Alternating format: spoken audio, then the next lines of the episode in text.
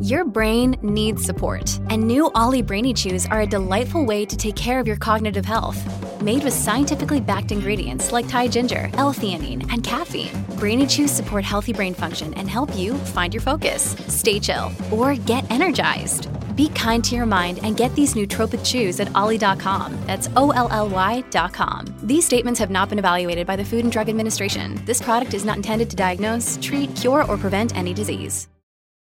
This episode is brought to you by Shopify. Do you have a point of sale system you can trust, or is it a real POS? You need Shopify for retail. From accepting payments to managing inventory, Shopify POS has everything you need to sell in person. Go to shopify.com slash system, all lowercase, to take your retail business to the next level today. That's shopify.com slash system. Welcome to the New Books Network. Welcome to the education channel of the New Books Network. I'm your host, Tom DeSena from the Department of Communication, Journalism, and Pub- Public Relations at Oakland University.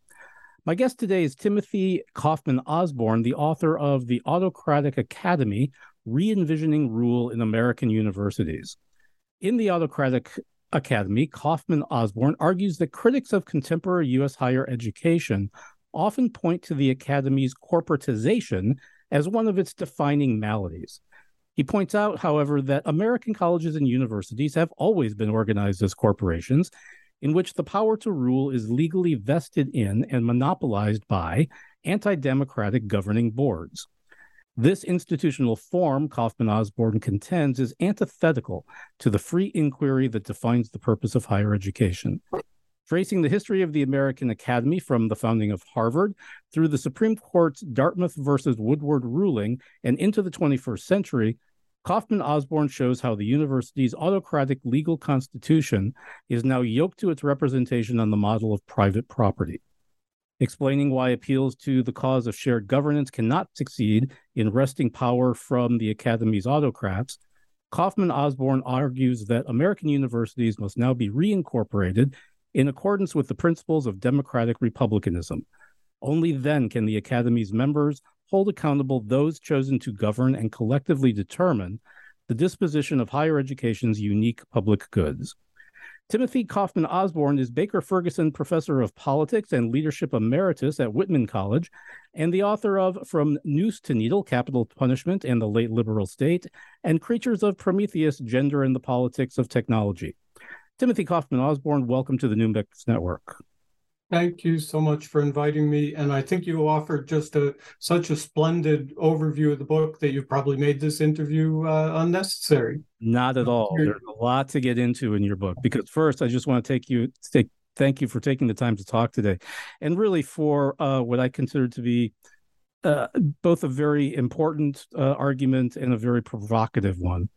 Um, so you begin your book with the American Association of University Professors statement on the COVID 19 pandemic and its impact on governance. But the book ranges far beyond this. So my question is what made you want to take up this project? It really emerges out of my academic career at Whitman College, and and let me explain uh, a bit. Um, so during the first quarter century or so of my employment at Whitman, maybe naively, I, I construed my relationship to the college first and foremost in terms of my work with other faculty members, and, and it seemed to me that no matter what power differentials distinguished us, whether based in tenure track status, rank, race, gender, whatever. Um, I nonetheless imagine my relationship to fellow faculty members and hence my situation within the college principally uh, in what we might call horizontal as opposed to vertical terms. And it, I think it's that conception that we presuppose when we refer to one another as colleagues and when we, re- we regard ourselves as peers within a community of professional educators.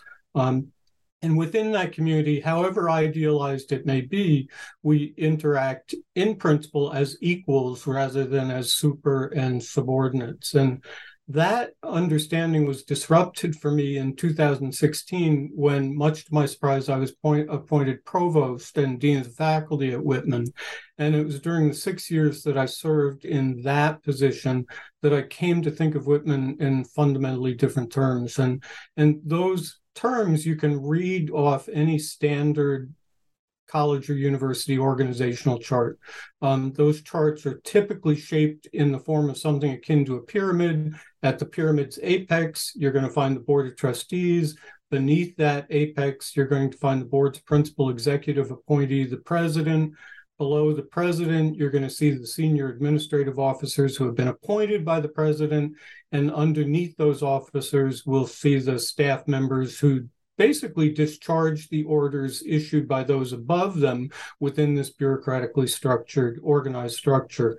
So that that vertical distribution of power is, of course, very different from the horizontal relations of power in which I participated when I thought of myself first and foremost as an equal within a community of colleges, uh, colleagues rather, and that disjunction, that kind of jarring experience uh, led me to ask a simple question. Why is it that Whitman College, like virtually all other institutions of post secondary education in the United States, private as well as public, why do they all vest ultimate legal authority to rule in what are conventionally referred to as external lay governing boards. And the, the term external here refers to the fact that members of governing boards are not employees of the college. And the term lay suggests that one need not be a professional educator in order to qualify for appointment to those boards. Um, if one were to put the point less generously, one might say that American colleges and universities are ruled by amateur volunteers. Um, so, how I wondered had this peculiar structure of rule come to prevail within U.S. colleges and universities, and and more importantly, why should we be convinced that this organization of power is the best way to govern our college if our aim is to advance the unique purposes of higher education and then finally, if there's good reason to think that this organization of power has not served the academy well, might it be possible to imagine other and perhaps better ways of governing America's colleges and universities? And, and those are the questions that, again, emerged out of that very practical experience um, that eventually prompted me to, to write the book. I imagine there's a whole lot of um, questions that I could ask about your personal experience and as being a provost uh, that that would be generative of an interesting discussion. But for right now, let's uh, not go there. yeah, I could say. So I want to uh, turn our attention, uh, and again, we're going to return to some more contemporary examples of some of this kind of thing later on. Uh, but in your first chapter, you talk about two examples of autocracy at uh, Texas Southern University and the University of Tulsa. Tell us a little about these two cases and, and how they demonstrate what you mean by the autocratic academy. Okay. Um, and what, what I'd like to do in it's quite true that in chapter one I focus on um, University of Tulsa in southern Texas. Um, but I think I can illustrate the my characterization of governance in U.S. colleges and universities a little better by sticking with Whitman for for the moment. Although I think you can readily extrapolate what I say about Whitman to virtually any other college and university um, in the United States. So, so um, here's what happened at Whitman. Uh, in 1883, the Legislative Assembly of the Territory of Washington issued a charter. That charter created a corporation and the, per- the legally prescribed purpose of that uh, corporation is to instruct quote both sexes in literature science and art. The the name given to that corporation is the board of trustees of whitman college. And the membership of that corporation consists of the nine persons named in the charter as well as quote unquote their successors. To this incorporated entity the Board of Trustees of Whitman College, the territorial legislature then granted the usual panoply of powers that are granted to corporations the power to buy, sell, and possess property, the power to enter into contracts, to sue and be sued in courts of law, and in this case, to, to award degrees to, to its students. More important for my purposes, the 1883 charter issued by the Legislative Assembly also states this, and I'm going to quote um, and you could find language to this effect again in virtually any charter or enabling statute for any college in the US. But here's the way it reads in the 1883 Whitman um, Charter. quote, the Board of Trustees shall have the power to make and put in force such bylaws and regulations as shall from time to time be ne- deemed necessary for the government of said corporation, unquote. In other words, at Whitman, again, as is true of U.S. colleges and universities more generally, the power to rule is concentrated within its board of trustees. Now, it, it's true that the Board of Trustees may elect to delegate certain of its powers to others, for example, to the college's president, but by its very nature, delegated power is revocable power. And so, in the last analysis, the power to rule remains monopolized by those at the apex of this pyramid, of this hierarchical institutional formation. Um, so that's one dimension of the what I call the autocratic constitution of the American Academy, um, there's a second dimension that I think is worth pointing out, and it's interesting to see how the two dimensions interact with one another. Um, to see the second dimension, recall that the sole members of the corporation created by the 1883 charter are its trustees, who then are not members of this corporation. And the answer is seldom noted, but I think quite obvious whether president, dean, provost, instructor, or custodian, those who are not this corporation's members are those who perform work in return for a wage and in accordance with the terms specified by the labor contracts we sign. Um, those who fill these positions are this corporation's compensated employees. And in a, in a capitalist economy, the default form of employment is that embodied in at will contracts. And by definition, at will contracts are those that authorize employers, in this case, the board, or that power may be delegated to the president, but in this case, the board, to terminate those who it hires for any reason or for no reason whatsoever, so long as that termination is not for an illegal reason. Um, yes, it's true that an ever diminishing number of faculty members may be partly immunized from the harsh realities of at will employment via the institution of tenure. But as we're now seeing in Florida, North Carolina, Texas, and elsewhere, the very existence of tenure is itself a revocable and precarious protection. And those who are not so protected are those whose employment we rightly label contingent. Um, that's a very telling word in, in my view. In any event, because those who are the Academy's employees are not members of the corporation that hires them, they have no legally guaranteed title to take part in the college's governance. And that's as true of Whitman's president as it is of the college's buildings and grounds staff. Now, that's that's not to deny that the president holds far more power than do Whitman's custodians, for example. But the fact remains that all are employees of an incorporated body politic, the board, whose members rule over these subjects as what I'm somewhat contentiously going to call so many hired hands. So what, what I've just described to, to summarize is an autocratic corporation in which the power to rule is vested in a small group that is neither selected by nor accountable to those over whom it rules. And in my view, we should find that constitution of power no more defensible than did the American colonists when they took up arms against the British monarchy. Uh, the autocratic constitution of the American Academy is, in my view, an un American aberration that has no legitimate place within a political order predicated on the principles of democratic republicanism.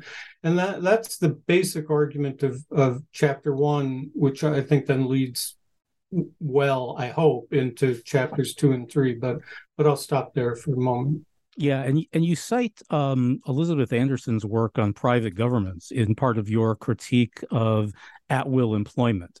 Um, and, and it's interesting. I had her on a podcast about a year ago, and and we talked about some of these issues of exactly what you just said. That essentially, you know, the the the legal construct of at will employment basically means that you give up your democratic citizenship rights almost as soon as you walk into your place of employment. I I agree completely, and I, I uh, am deeply indebted to Elizabeth. I've never met Elizabeth. I hope to do so at some point in time.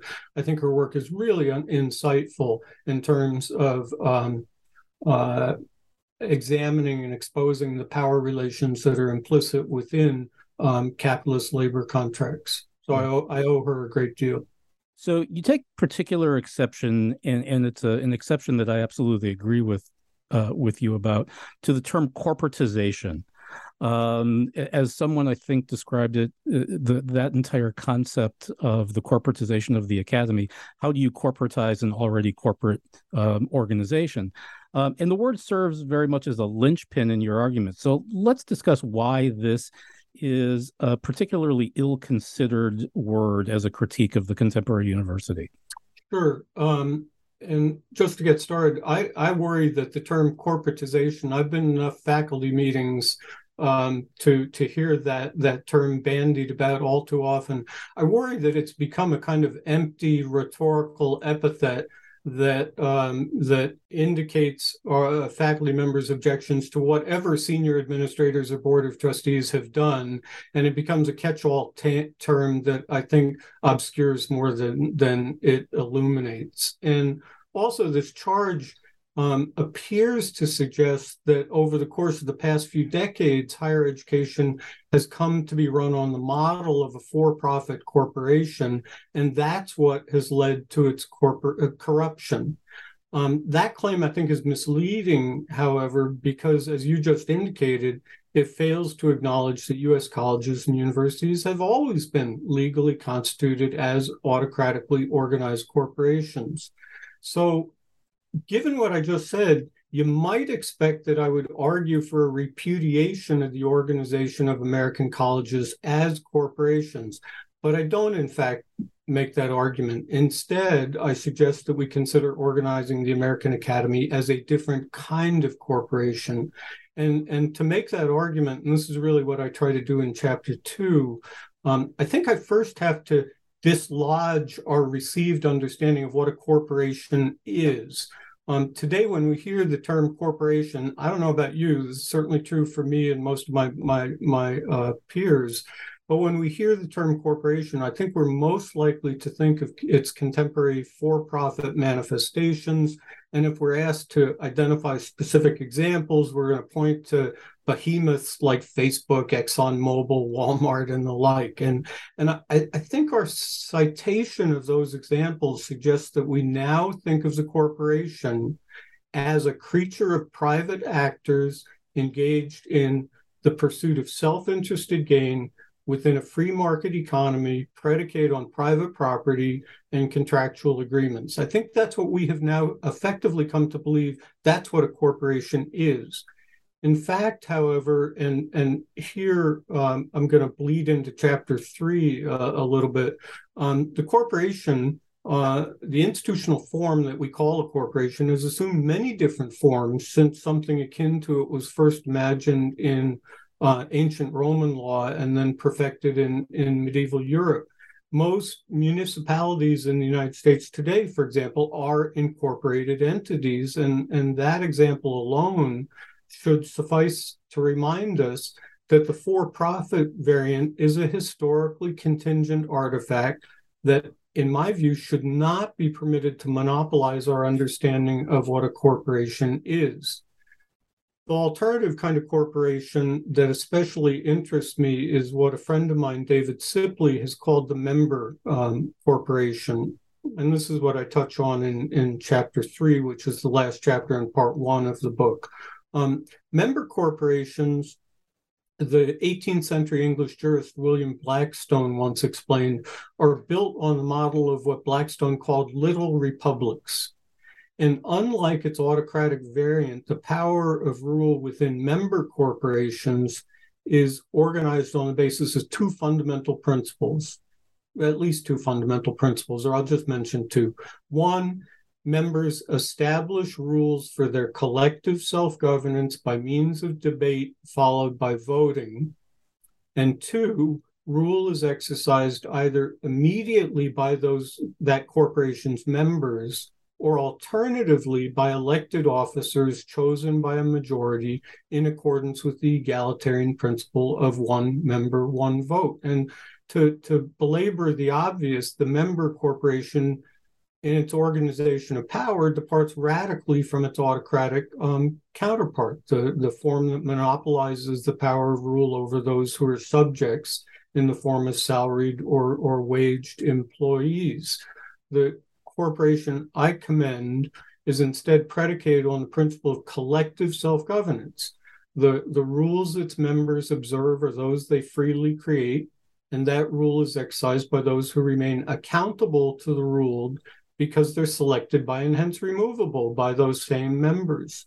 Um, the the relations among parties, those parties, moreover, are not the relations between employers and employees, bosses and hired hands.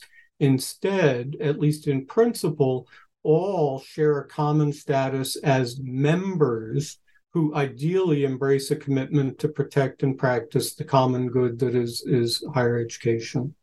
So that that's pretty much what I do try to do in chapters two and three, which rounds out part one of the book. Yeah. So it, it just this is a this is a I don't know if this is tangential or not, but maybe by way of an illustration, uh, because this was a hard thing for me to wrap my head around because as you said we're so accustomed to thinking about corporations in those terms. I mean here it would be general motors or chrysler or, or ford right? As sort of the exemplars of of the property corporation. And i was trying to wrap my head around this idea of what a member corporation might look like i mean aside from a municipality and and the the thing that popped into my head were homeowners associations mm-hmm right? Where, you know, my neighbor down the street is the president. And at some point, I don't like the way they're doing their job. And so, on the principle of one member, one vote, I get to move to vote that person out. And and we're sort of, you know, there's a common kind of, you know, we got to get the sidewalks shoveled in the winter and you know, and various other uh, tasks accomplished for for the group of homes in the association. Is that that's kind of what we're thinking about, right? Or am I? I, I do think so. Um, and again, to emphasize the political character of what I'm calling member corporations, I'd return to the example of uh, most incorporated municipalities. They are effectively constituted as member corporations, where uh, in Walla Walla, we uh, elect our members of the city council, and if we don't much care for the job that they are doing, we we oust them and replace them with other persons. Absolutely. And at least in principle, although we do our uh, we establish our municipal ordinances through the city council, we in effect are the authors of those municipal ordinances insofar as we are electing and holding accountable the elected representatives who are fashioning those municipalities. So again, the incorporated municipality, I think, represents a, a good example of a member corporation. And I would also add, uh, and this sort of anticipates where we may end up later, is that um, the idea of constituting a college or university as a member corporation is um, not an alien idea. It is a thread that that, um, and maybe we'll get to this in a minute, that I think is run throughout the history of uh, of uh, American higher education. Um, so maybe I'll stop there. Yeah, yeah, because because that's exactly where I want to go next. Because um, in section two of your book, you discuss the sort of the movement from from how we got from the member corporation uh, within colleges and universities to to the property corporation, um, and and it involved a number of court cases involving William and Mary, uh, involving Harvard and, and sort of culminating in the decision by Supreme Court Justice John Marshall.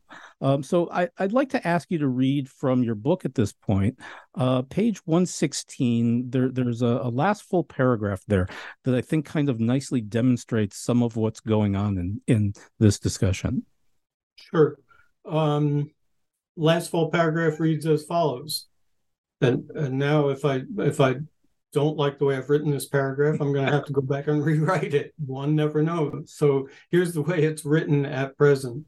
Um, to illustrate, um, this corporation's right to enact and enforce bylaws applicable to all within its jurisdiction is a power conferred on it by the state via the charter. And we can talk about that via a discussion of Dartmouth specifically or William and Mary and Harvard. Um, the delegation of this power does not create a principal agent relationship. That is one that renders the latter nothing but an instrument for accomplishing the will of the former.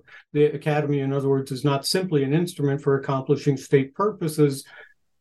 I'm sorry to interrupt my own reading, but this becomes highly relevant when we think about what's been going on in Florida and other red states in the last couple of years back to the quotation. Instead, the college qua corporation is granted considerable discretionary authority to determine how best to accomplish its public purpose, and that autonomy is encapsulated in its right to exercise self rule.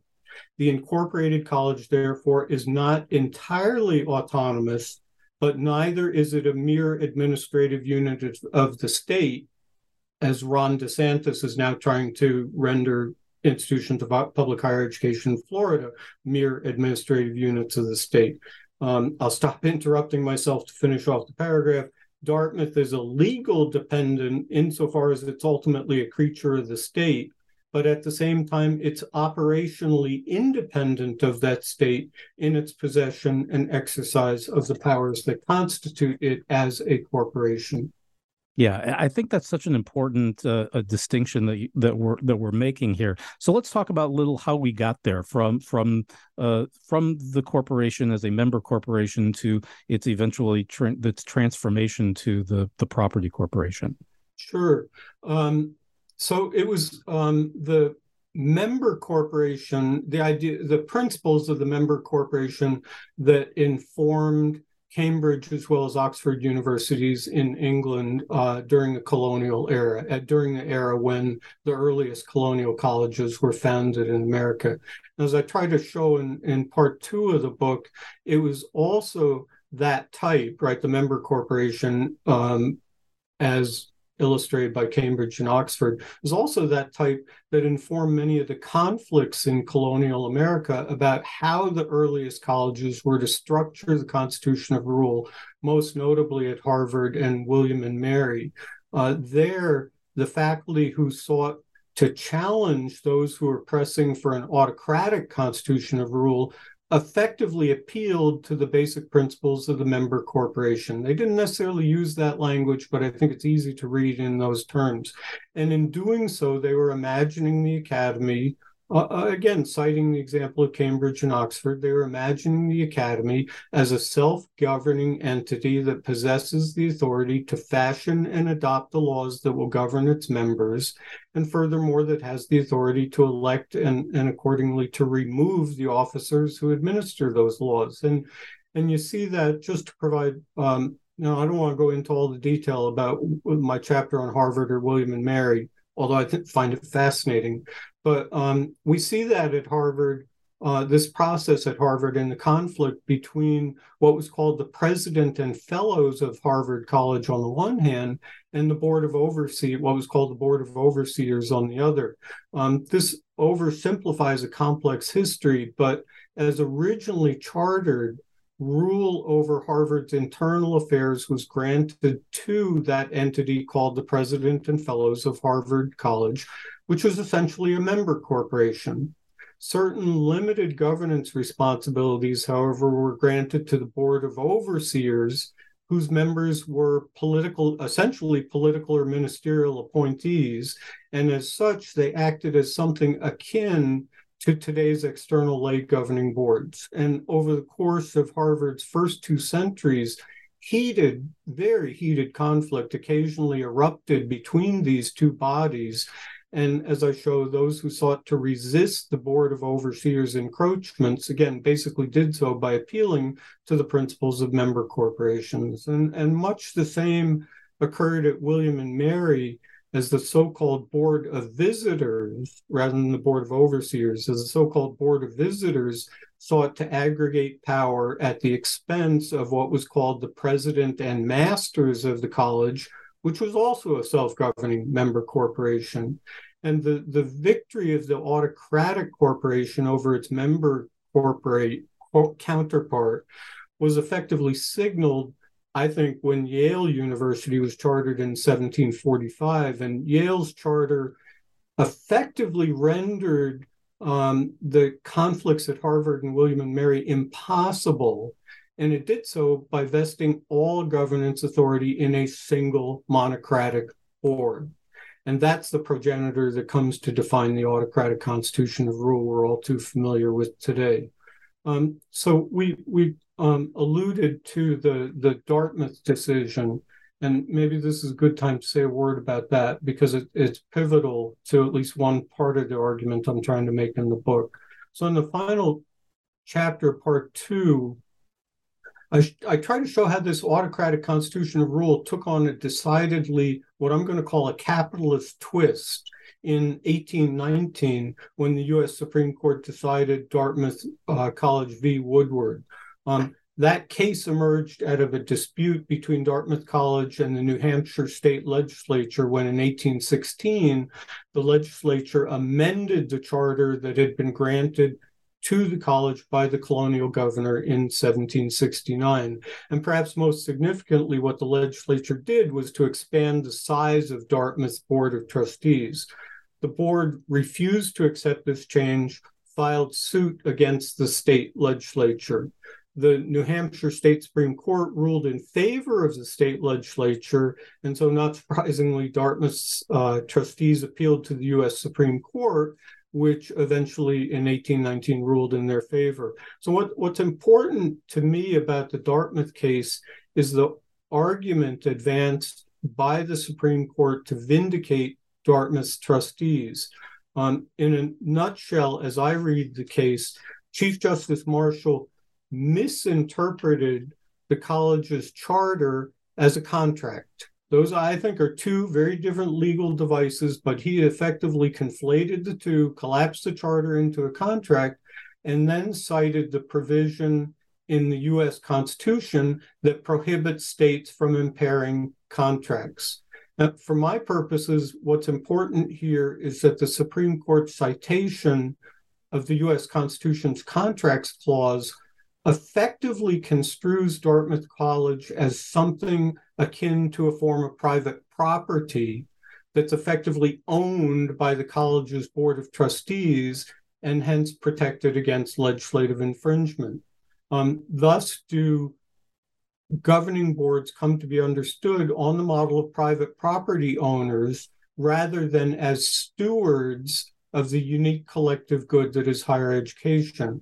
And notice how that in turn consolidated the representation of Dartmouth's faculty as at will employees because um, because they were now the employees, not they were not members of the corporation that is Dartmouth College. Rather, they are the college's employees, and as such, they are in principle excluded from any title to participate in governing the college, which, as we've already seen, is now monopolized uh, by Dartmouth's board. And this understanding, by the way, is perfectly illustrated, in my view, by a sign that once adorned a fence on the perimeter of the UC Berkeley campus not long ago. I don't think it's there currently, but I know it was there not too long ago. And, and it's a sign whose text appears in part on the in the background of my book's cover. And that sign reads in part as follows, and I and I give you this text because I think it illustrates the effect of Dartmouth, the Dartmouth decision. Here's what the sign said: quote, property of the Regents of the University of California, permission to enter or to pass over is revocable at any time. I, I don't think I need to elaborate the sense of that, that sign in great detail to make my point. This episode is brought to you by Shopify. Do you have a point of sale system you can trust, or is it a real POS? You need Shopify for retail. From accepting payments to managing inventory, Shopify POS has everything you need to sell in person. Go to shopify.com/system all lowercase to take your retail business to the next level today. That's shopify.com/system. No, yeah, it's a great illustration of, of the point. Um, and again, this is this is such a fascinating discussion. These the set of chapters on on the early history, um, as you point out, it's it's hard to find heroes and villains, and and people are acting on a variety of self interested motivations. But the the upshot is, as you describe it, um, so I'm going to stumble probably a little over this next term that I want to talk about. Uh, tell us a little bit about psychasthenia universitas. I hope I did yeah. that. Uh, and, and again, you know, so much of this is so interesting because, you know, regardless of the problems with the with the the term corporatization, that whole critique of the university that kind of clusters around that term I kind of feel like we're reinventing the wheel based on on what uh, what I'm what I read and the professor's literature of protest here. Yeah. Okay. Um, I wish I had invented the term that neither of us would be able to pronounce terribly well, psychasthenia universitatis. Um, but it is an invention of one of the contributors to what um, uh, comes to be known as the professor's literature protest. And, and let me say a few words about that. And this is uh, the first chapter of part three of the book. And, and in part three, I try to do two things. First, I, I try to show that around the 20th century, the turn of the 20th century, especially as the earliest research universities were beginning to dominate the landscape of American higher education, there was a surprising resurgence of arguments on behalf of a reconstitution of the academy in the form of a Republican member corporation. And that resurgence was spear or the argument on behalf of that resurgence was spearheaded by a now mostly forgotten group of faculty who wrote multiple essays and books that collectively came to be known as the professor's literature of protest and, and what that literature especially protested was the growing influence of industrial tycoons over the university's affairs, whether by sitting on their governing boards or via the financial leverage they exercised in their, their capacity as donors. And in response, many authors who contributed to the professor's literature protest argued on behalf of a radical reconstitution of the academy in the form of a self governing republic. And they argued that the purpose of the academy, its commitment to free inquiry, will never be safe until that reconstitution is adopted. Um, now, here's an irony that I that I try to unfold in the second chapter of part three. The contributors to the professor's literature protest were ultimately defeated, and here's the irony: in my view, they were defeated by none other than the American Association of University Professors. Um, since its inception in 1915, the AUP has essentially accepted as a given Constitution of the American uh, Academy in the form of an autocratic corporation rather than calling for the Academy's reconstitution as a member corporation, the AUP has appealed to the now famous concept of shared governance. The appeal to shared governance, in my view, represents a capitulation rather than a principle that should, we should celebrate and employ. Um, shared governance seeks to secure for faculty some measure of power within a legal form, the autocratic constitution, that's predicated on a denial of their right to participate in ruling the academy's affairs. And, and this harsh truth, I believe, was dramatically illustrated during the pandemic as governing boards throughout the United States seized upon that crisis as an opportunity to affirm their autocratic powers by eliminating entire academic programs, by terminating large numbers of faculty and staff, by gutting employment benefits, etc. Now, here, before I alienate all my friends at the at the AUP, of which I am a card-carrying member, uh, I do want to acknowledge and celebrate the fact that the AUP has done absolutely vital work in defending the cause of academic freedom, which is the condition without which the Academy can't achieve its fundamental mission. That said, in my view, and I think this is the view of the, the contributors to the professor's literature protest as well. In my view, academic freedom will forever be jeopardized so long as its practice is situated within the context of an autocratic structure of power organized in accordance with bureaucratic chains of command and exploitative uh, capitalist employment contracts. Yeah, I, I again, I am also uh, a card carrying member. I'm a um, uh, we're a collective bargaining chapter here at Oakland of the AAUP, now AAU AAUP dash of Teachers. Um, and I'm a I'm the former president of our chapters, so um, I know exactly what you're talking about. Uh, I mean, the, you know, I love the institution for a lot of the things that it does, but uh, that doesn't mean that it's immune from criticism.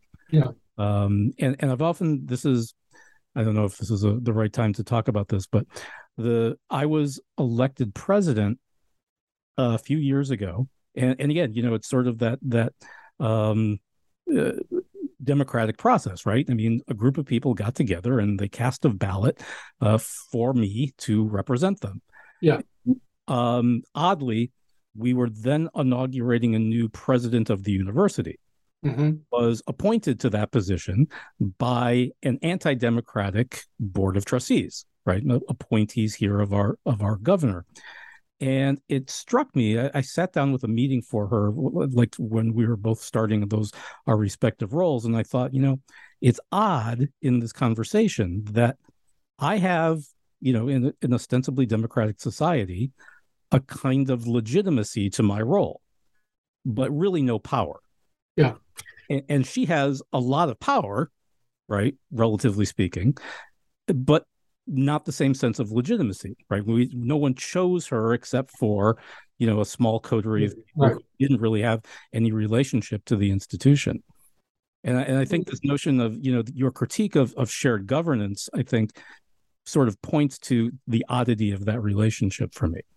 No, I think the, the in the pro I hesitate to go backwards and I'll just do this for a second. But the in the prologue to the book, um, I try to illustrate, I think exactly what you're saying by pointing to a um, paradox or a puzzle or a conundrum experienced by the AUP. And in 2021, the AUP issued a very powerful report titled, um, I think it was titled uh, COVID 19 Academic Governance. Right it um, pointed to uh, major violations of the principles of shared governance at eight different colleges and universities.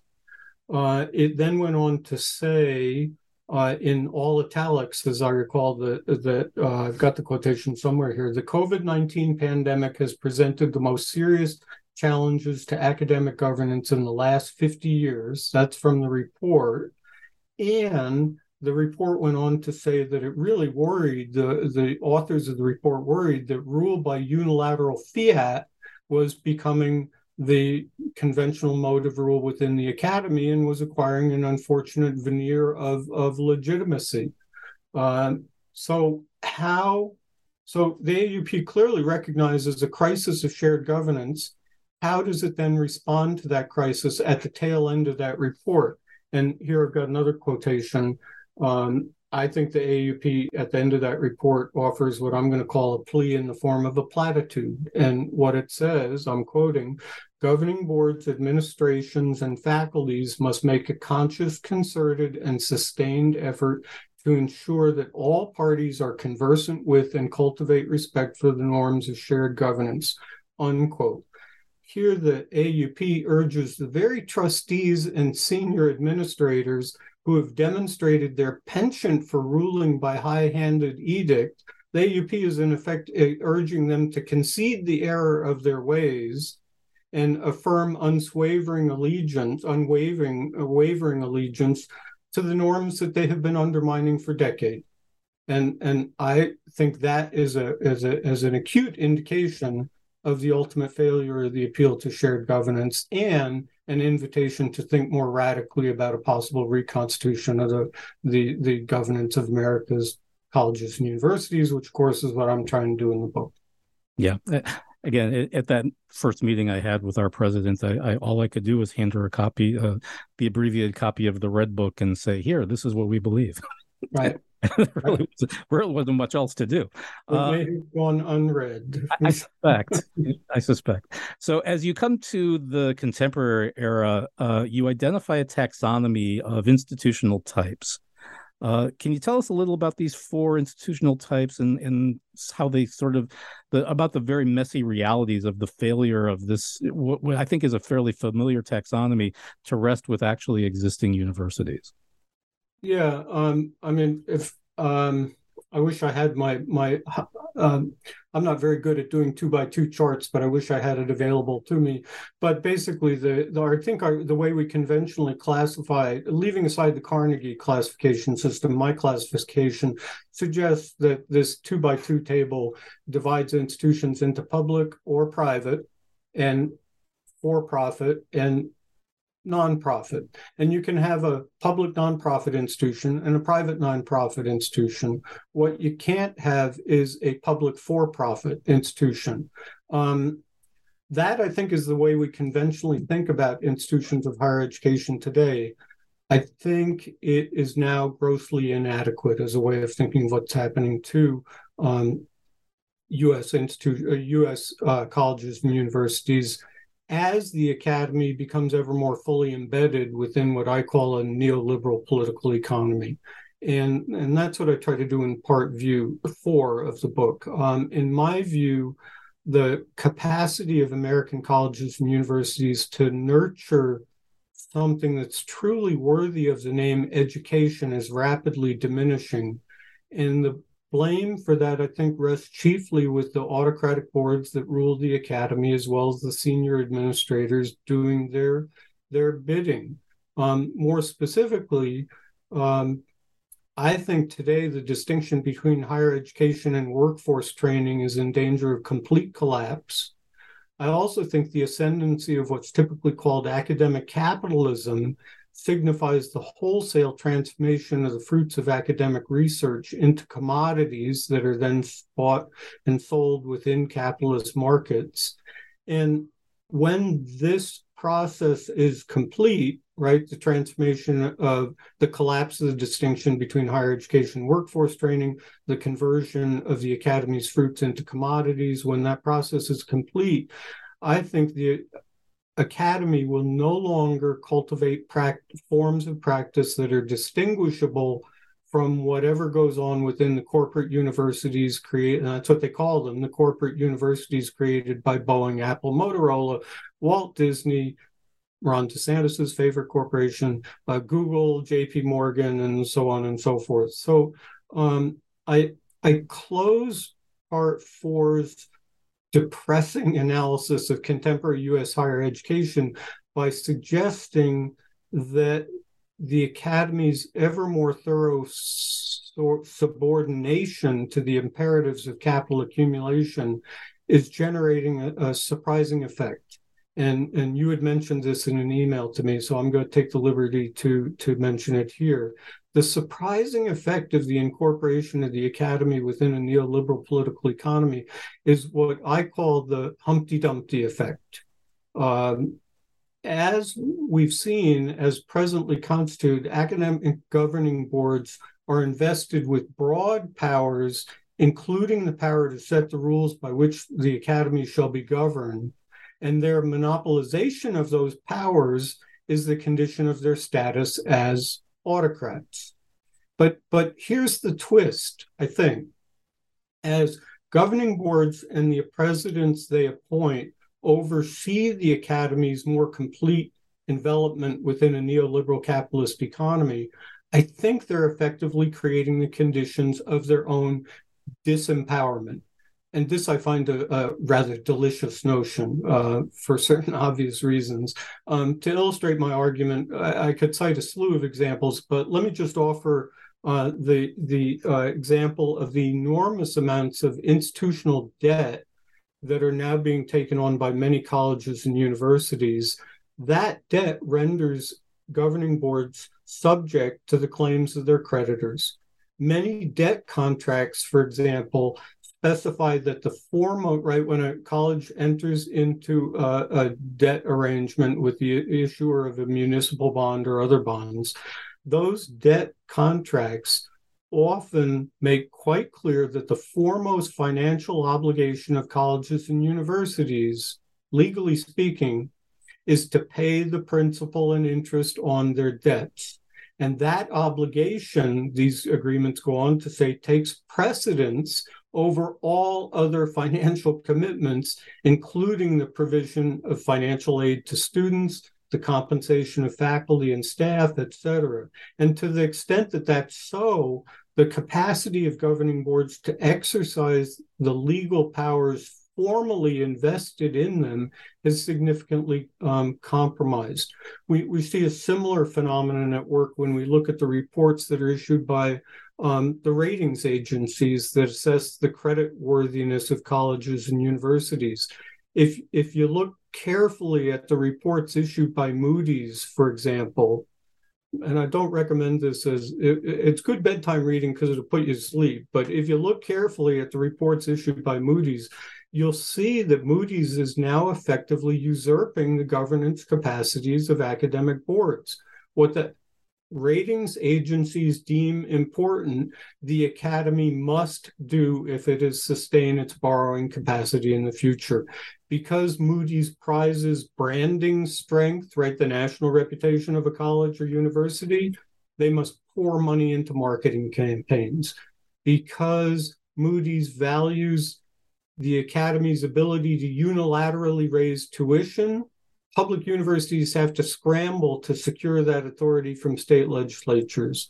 Um, because Moody's considers the university's ability to control labor costs crucial to its creditworthiness, the academy must resist unionization and, of course, seek to lower compensation costs by reducing the number of tenured faculty appointments and hence hiring more contingent instructors because, let's face it, they're cheaper. And this is what I call the Humpty Dumpty effect. Formally, governing boards remain invested with the full panoply of powers specified in the charters or enabling statutes. In fact, their actual ability to exercise those powers is being undermined as they oversee the university's ever more complete incorporation within a neoliberal political economy. Sure, I grant, in the long run, governing boards remain capable of doing great harm.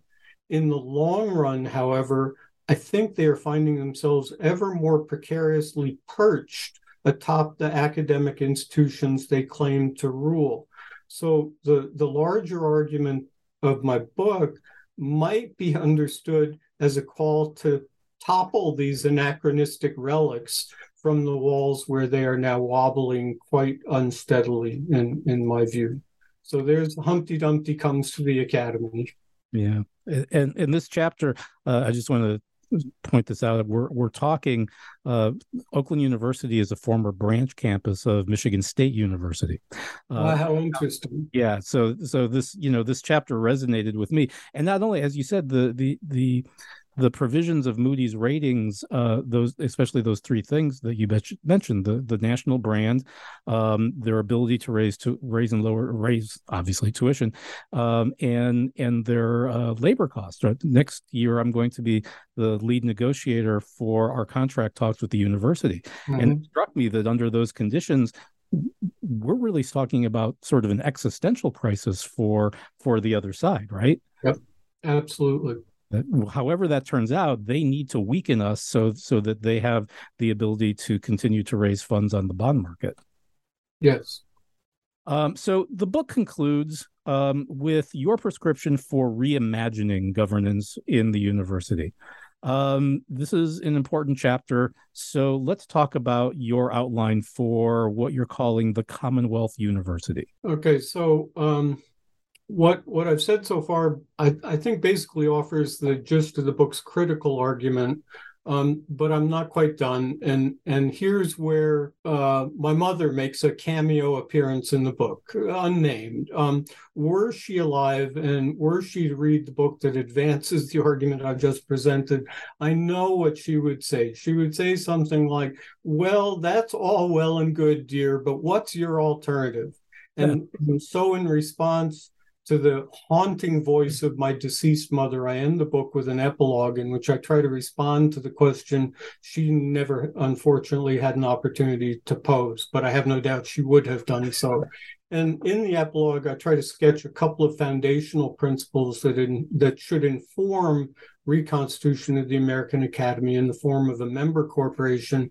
And as you just indicated, to my imaginary creature, I give the name uh, Commonwealth University. And here, um, I'm just going to mention one of those principles. And if you want to uh, address any of the others, um, please feel free to ask. Um, but and I think what I'm about to say follows from the the argument I've advanced so far. So within Commonwealth University, constituted as a member corporation, to ensure their accountability, those who hold office within Commonwealth University, whether president, provost, or even trustee, must be subject to election and removal by this body politics members to check the exercise of arbitrary power, those officers must be bound by what I'm going to call the rule of law and obligated to respect the norms of due process. And perhaps most important, the members of Commonwealth University must adopt a constitution that guarantees the practice of free inquiry, for example, by expressly ensuring the right to dispute all claims to knowledge because that's the whole idea of free inquiry that informs the that is the mission of the academy but also protects the right to challenge their elected officials without fear of retribution or retaliation so within commonwealth university in short um, the fiduciary duty to nurture the conditions necessary to education's purpose is no longer vested within an external elite composed of lay persons ill equipped to understand that purpose. Instead, within Commonwealth University, this fiduciary duty is effectively democratized insofar as it is distributed among all who share in the powers of collective self governance. In sum, if the practice of free inquiry is what distinguishes the Academy from other kinds of institutions, that practice that practice's accomplishment requires the abolition of a constitution of rule that authorizes unaccountable bodies to rule autocratically and and to close again um, this, these are words spoken to my mother, I suppose. Um, in in closing, I have no doubt that reviews of the book as they appear are going to charge me with hopeless naivete and and perhaps even utopianism. And and were I to respond, I would first deny this charge, and second, I would embrace it. And let me let me explain. Um, I deny this characterization for for a number of reasons, and let me just mention two very quickly. First, if you look at the non the nonprofit incorporation statutes of any state in the United States, you will see that they all provide for the creation of what I have labeled member corporations. So this legal form is readily, not necessarily easily, but readily available to those who want to transform the autocratic academy into one built on the principles of democratic republicanism.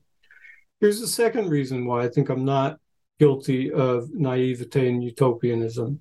Um, intimations of the member corporation are already present, albeit in truncated form, distorted form, within many colleges and universities. Consider, for example, the existence of faculty senates, whose officers are elected by and accountable to their, their members those bodies, I think, are vestiges of the member corporation and its commitment to the principle of democratic self governance. And I'm arguing that these vestiges intimate the governance principles that should inform uh, a fundamental reconstitution of the academy. Um, or um, closer to my home, to come back to, to Whitman College for a moment, uh, the faculty here just recently adopted a process that will enable faculty members to conduct periodic reviews of the president and the provost. That process will render the college's leaders at least partly accountable to those they rule. Whitman's reconstitution as a member corporation would simply carry the principle that informs this new pro- pro- policy to its radical but I think entirely logical conclusion. So, for these reasons, as well as others, I think I can hardly be considered a utopian. Yet, in another way, that's precisely what I am, and proudly so.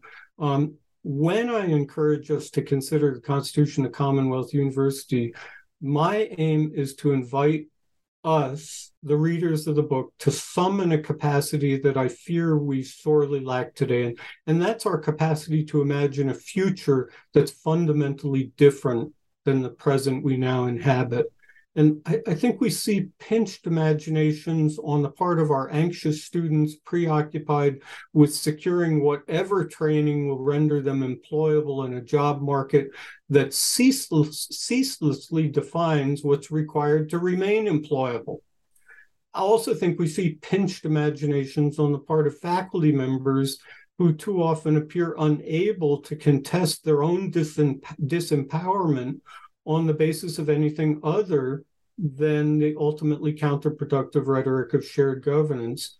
And of course, we see pinched imaginations on the part of trustees who equate fulfillment of their fiduciary duties with navigating the terms of the academy's envelopment within a neoliberal political economy. So, if it's utopian to imagine an academy whose members are not subject to autocratic rule because they govern themselves. If it's utopian to imagine an academy in which employees are no longer subject to imperious employers because all are members of a corporate endeavor that has no place for either boss or hired hand. If it's utopian to imagine an academy in which free inquiry is no longer perpetually imperiled by a constitution of power that's antagonistic to its very possibility, then I happily plead guilty as charged. And with that, I'm tempted to just say amen and uh, and conclude. But um, I, I want to ask one last question before before we wrap up. So, in the relatively short amount of time since your book came out, universities have come under increasing attack, right? We, we're, we're seeing even more going on. Um, we've sort of made reference to Florida and we've made talked a little bit about Texas. Tell me a little about what you're thinking about those cases. Yeah. Um, so while I was waiting for the book to appear, and and you know it takes forever, um, because I got antsy and itchy, I, I published a series of shorter essays that examine recent right wing efforts to take over higher education in Florida, Ohio, Texas, North Carolina, Idaho, and numerous other red states. And, and I don't think I adequately anticipated these developments in the book. And I think they require that we now think more carefully about the question of the Academy's autonomy and the conditions necessary to secure that autonomy. And let me offer just one example to illustrate what I've got in mind. Um, by now, we all know about Florida's so called Stop Woke Act, which essentially banned from the classroom any instruction that might appear to endorse, for example, the principles of critical race theory. Um, at least for now, enforcement of Stop Woke has been enjoined by a federal judge in this context, I'm interested not in the arguments of those who brought suit against Stop Woke, but rather how the state's attorneys responded. Stop Woke, the state's attorneys declared, requires that, and I'm going to quote, state employed teachers may not espouse in the classroom the concepts prohibited by the Act while they are on the state clock in exchange for a state paycheck. And the lawyers went on, Florida's lawyers went on to say the in class instruction offered by state employed educators is pure government speech, not the speech of the educators themselves, unquote on that construction, just like workers in Florida's Department of Highway Safety and Motor Vehicles, faculty members are basically ministerial underlings who are not allowed to say anything other than what their employer, the state, commands. Um, Florida's public colleges and universities, Florida's attorneys went on to state, are, I quote, but subordinate organs of the state, unquote. So that representation of higher education and and and uh, faculty is, in my view, antithetical to the very purpose of the academy and specifically its commitment to free inquiry. Accordingly, I think it's vital that we now think very seriously about the institutional conditions necessary to secure the autonomy of the academy, and that's what I'm working on now. So, uh, uh about a year or so ago, I had two guests on the podcast um, who were employed by the University of Texas at Austin.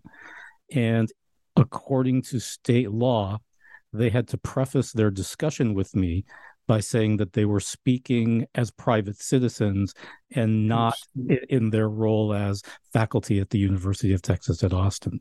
And what you're talking about is sort of an extension of that principle that reaches into the classroom, um, which is more than a little bit terrifying. Where, where I think you know, were this to be fully implemented, and we know that faculty members in Florida and other states are now uh, feeling the chilling effect of this legislation and modifying their behavior appropriately.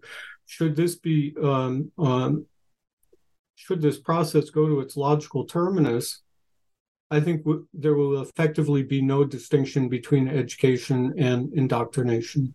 Uh, well, Timothy Kaufman Osborn, thank you for your time today, and and really thank you for this, you know, a fascinating t- uh, book, uh, and and a great discussion. Is there anything you want to leave us with before we wrap up? Yes, one thing, and that's um, thank you so much for inviting me to to participate. Um, it's it's been a pleasure. I really appreciate your your questions, and I, I appreciate your careful reading of the book. Um, that is the the highest compliment one can play, pay to an author. I think is is to read a book seriously. So um, I consider myself in your debt and and grateful to you. So thank you. Well, thank you. Uh, so, once again, my guest today has been Timothy Kaufman Osborn, the author of The Autocratic Academy Re Envisioning Rule in American Universities, out from Duke University Press. My name is Tom DeSena, and you're listening to the New Books Network.